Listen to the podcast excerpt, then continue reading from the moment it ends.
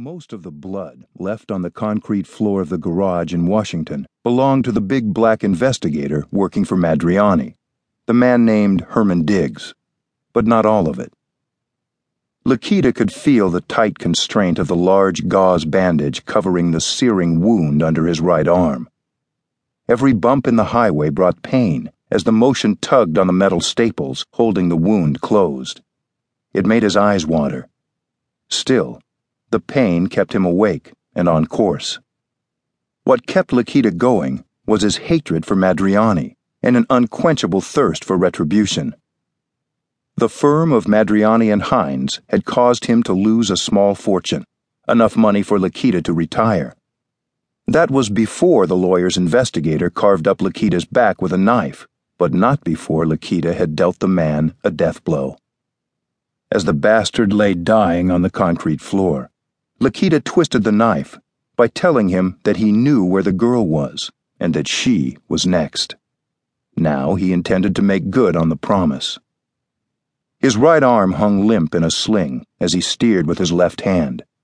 Liquida struggled to keep his eyes on the road, periodically holding the wheel with his knees as he sipped fluids, alternating between coffee and orange juice.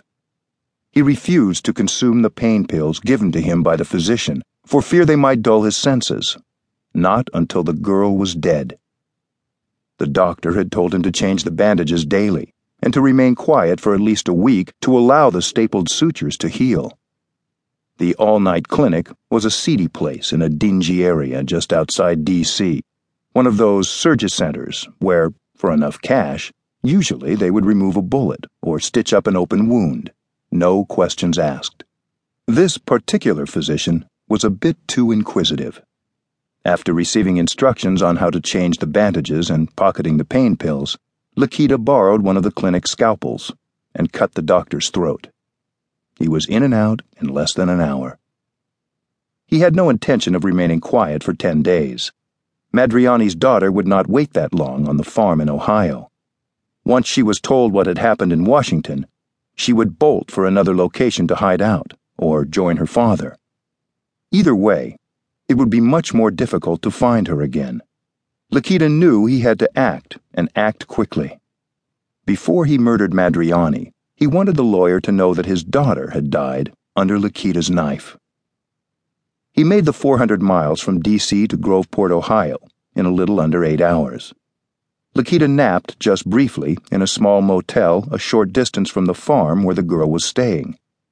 He knew that with every minute that passed, he ran the risk that Sarah Madriani and her father's law partner, the one they called Harry Hinds, might pack their bags and make a run for it.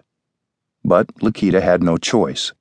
He was in no condition to plan and carry out a killing against a well guarded location without at least a few hours' rest. He changed the bandage on his wound.